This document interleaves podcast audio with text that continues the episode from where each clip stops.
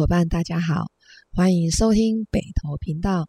我们这一组是北投初相见，我是雅芬，我是满大。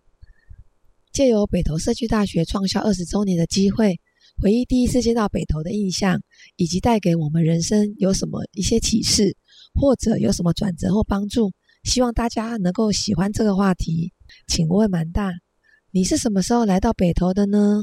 呃，我第一次到北投是高中时期，啊、跟同学一起来爬七星山跟大屯山。啊、大学读书时离开台北，啊、毕业后又忙于工作，一直都没有空再回北投。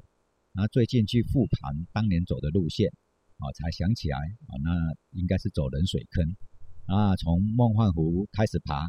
啊，爬上七星山东峰时，啊那是我人生第一次突破一千公尺的高度。哇，好高哦！那现在脑海里还依稀留有当年的视线跟眼光。那常听人家说，呃，登高望远可以拓展视野。那这点我是相信的。哦，当时的我就有小小的励志，以后要爬得更高，走得更远。哦。那我可以请问一下，蛮大，你是立什么志愿呢？可以告诉大家吗？我当时是想要去爬圣母峰。哇，好大的志愿！那请问你后来有没有实现？没有啦，那个很快我就发现了，那个这个经费不是我负担得起的，而且那个时候也没有说用募款然后抖内啊去参加商业团这种事啊。嗯，所以你后来，嗯。还是有先认真的回来爬我们的七星山吗？是啊，那从东峰出发后没多久，那我们就爬上了那个七星山的主峰，那也就是台北市的最高峰。然后从小油坑下来，这段沿途风景其实已经都没有什么印象了，但是有下到山下来啊，这是有确定有记得的。嗯，那从小油坑下来之后，走在那个长长的柏油路上，往大屯山鞍部前进。现在回想起来，那条公路应该是那个巴拉卡，哦，那还记得当时午后的太阳非常的酷热，啊，那十月份的阳光还是很毒辣的。那走完安，走到安部之后就爬大屯山，我只记得有登顶而已啊，怎么爬上去了，从哪里爬下来，我已经都完全都忘记了。哦，原来是这样啊，诶，那你怎么能够记得那么印象深刻？是在十月，因为。我们晚上还要跑去总统府，那时候总统府前的马路正在搭建那个阅兵台。那总统府后面有靠近中华路那边有一家新开的百货公司，好像是叫远东百货还是叫太平洋百货，我分不太清楚。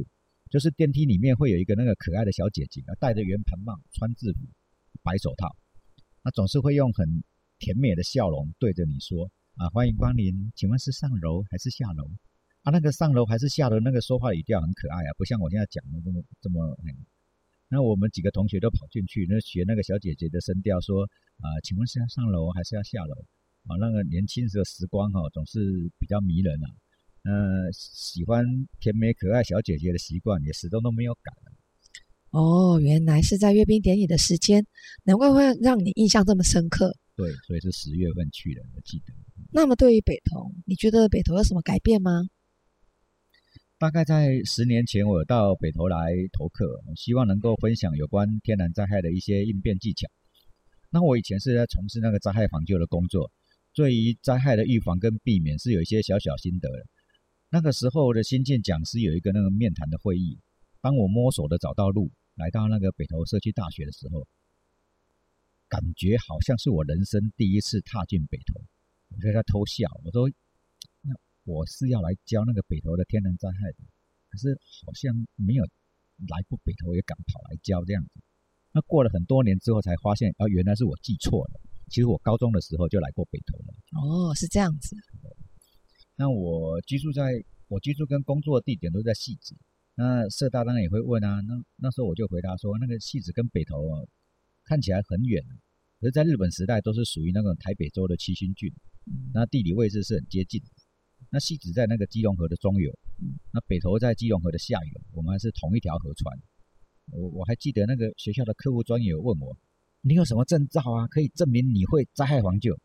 那我一听就愣住了。我想说，当时我在系只负责那个灾灾防的工作，我就回答说啊，我有那个全序部审核我的学历、经历、合格实授那种全序函。那科务员、客户专员就跟我说啊，那这样就可以了，不用看了，不用看了，这样子。哦，那看起来蛮大，对于防灾救灾的工作是很专业的。那我比较好奇的是，蛮大，你的学经历是什么？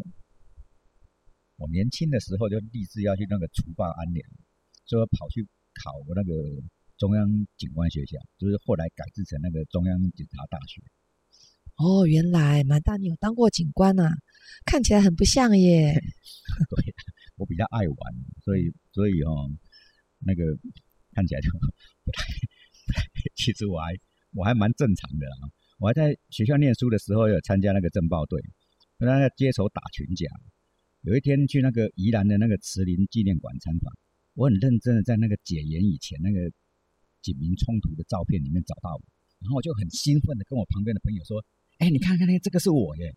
那旁边的工作人员就跑过来，用非常崇拜的眼神跟尊敬的口吻跟我说。哇，前辈，你这么早就投身那个民主运动了？我说，我没有啦，我是，我是那个政府军，是那个政保队，所以那个气氛呢，当场就变得很很尴尬。对呀、啊，对呀、啊。那我立志要去除暴安良，后来做的就是那个安良的那个工作。那警察、消防、国军、工程团队跟义工组织，一直都是那个救灾的五大主力。那我始终都有。都是从事那个防灾救灾的相关工作，那总共大概做了二十几年，将近三十年。哇，时间真的很长哎。对，那离开公职之后，我仍然继续去做那个天然灾害跟历史古迹的讲学工作，因为我觉得人类社会的跟那个人类社会跟生态环境的永续经营哦，是最重要的事。嗯，我也这么觉得。谢谢谢。那个我一百零二年到北投讲那个讲学灾害防救。那在公家机关服务，到外面兼职是要申请核准的。那每周最多只能出去四个小时，啊、嗯，以免说不务正业这样子。嗯、那我是利用周六假日的时间到北投来分享灾害防救。那学分是两小时，另外两小时我就在那个我们汐止本地的秀峰高中的夜间部教历史。那夜间部当然是夜间晚上上课啊，我都没有占用上班时间。嗯。哦，这样听你说起来，那既然救灾、救害、救灾防救的工作是你的专长，那可以请你来说明一下吗？那个北投的灾害防救重点主要是台风、洪水、那坡地灾害、地震、火山、意外事故跟登山安全这些主题。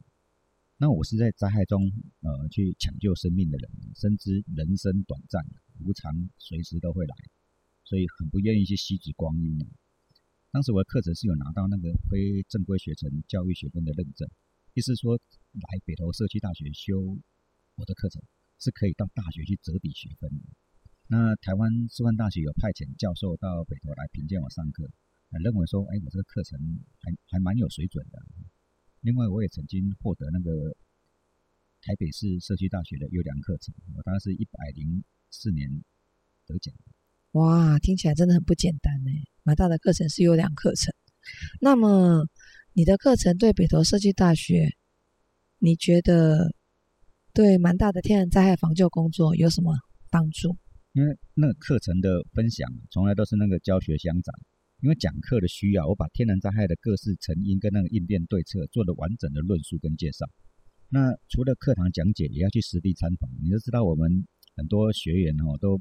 不太愿意坐在课课堂里面听讲，都会打瞌睡，都想要到现场去参观了。对呀、啊，才才能够去印证所学。嗯，那实地参访的时候，那个灾害现场也要有美感啊，不然人家在救灾，你跑去现场这边凑热闹也是很不对。对啊，例如说那个北投的淹水潜势区，那我们就去看那个龙禅寺，嗯、那个镜花水月哦，用水灾的观点来看，我们这边是有不同的解释的。那另外坍方落石危险区域是看那个北投的不动明王瀑布。嗯。那个狂风暴雨的时候啊，从瀑布流下来的不是只有水而已啊，嗯，那个可能会夹带落石啊，或者是一些树木、树枝等等的。哦，那三角断层跟地震有关，就会去那个关渡自然公园看。对，哦，那关渡那个三角断层是通过关渡进入北投的，在关渡公园里面设有监测点。那大家都知道，要很多人到关渡公园就是看水鸟。对，对，那因为呃立场不一样。对啊，你没说我们还不知道。对，看的东西就不一样。对，那坡地灾害就去那个桂子坑那个水土保持教学园去看，嗯，哦，因为那边有那个坡地灾害附件的水土保持的一些介绍这样子。嗯、那还有那个台北盆地最古老的沉积岩地层五指山层，嗯，啊也有土石流的浅式溪流，那个桂子坑溪跟水磨坑溪，对，那也有山坡地的危险住宅。嗯。哦、那如果是关于那个火山的地形特色的话，哈，就硫磺谷是比较接近。接近人间的，嗯，那针对大型灾害的指挥救援跟灾民收容，那就是有一个，大家都很喜欢去泡脚，那个复兴防灾公园。哦，呃那，也大家就很熟悉了。对，那个是一个防灾公园。对对，现在它以前叫做复兴公园嘛，对啊，现在叫做复兴防灾公园，就是它把防灾列为是一个很重要的议议题这样子。嗯，那地震灾害的遗迹哦，台北是比较少见的，所以我们就跑到中部去，两天一夜去看那个龙腾断桥，嗯啊，圣心车站。还有那个九二一地震园区，那个龙腾断桥就是一九三五年的时候地震震垮的断桥，现在还留着，很特别的景点。对，对啊，那个我的方课程算是有点专业了。那利用教学的需要，我又整理好了那些灾害的应变技巧，也掌握了那个防灾教育资源。那在一百零四年的时候，我应那个 WHO 世界卫生组织国际安全社区的邀请，嗯，到泰国去演讲。哦，那主要是那个水灾的议题。那就是一个以淹水闻名的城市汐止，如何摆脱水患的威胁，成为国际安全社区了。哎、欸，这泰国对泰国来说很很需要哎，他们慢慢慢会发生发生这种水灾的问题。对，当场大概那一场演讲大概有三百个社区安全的负责人来听讲。嗯，那泰国的那个昭披耶河啊，源远流长，那时常泛滥成灾。对，所以社区想知道解决水患的方法。嗯，另外有一场是那个地震专题。嗯，虽然也有很多社区来听，但我从那个。观众的听众的反应跟提问来看，我觉得我可能准备的太专业了。哦，因为那个中南半岛是很少发生地震的地方。是啊，所以你看，如果有去那个呃泰国啦，哦，那还柬埔寨啊，对，哦，他们那很多那个砖造的建筑啊，佛塔啦、古迹啊、古寺啊，哦，都耸立超过数百年，就是因为他们地震非常的少。原来是这样。对，那我一百零七年的时候用水灾治理为主题啊，去。投稿那个 WHO，就是那世界卫生组织那个国际健康城市联盟，对，获得了那个健康城市那个创意奖。对，这个奖项主要是颁给那个联合国永续发展目标，就是 S SDGs 那个第十一项，嗯，永续的城乡，嗯，啊，建构具有包容、安全、韧性跟永续特质的城市跟乡村。嗯，后来我亲自飞到马来西亚的那个沙劳越去领奖。哇。真的很厉害，没有啦，刚好啦，因为我在北投分享天然灾害的课程，嗯，那也可以对地方有些帮助，那也也也算是站上了那个世界舞台，分享给国际友人。哦、我觉得这样子的知识跟经验是可以去那个推广跟跟传承的。是啊，哎，听蛮大讲讲讲起来，这样听起来北投的灾害类型还真的很多哎，那我们要如何来防范它呢？北投吼，其实是那个全全台湾天然灾害太阳最丰富的地方。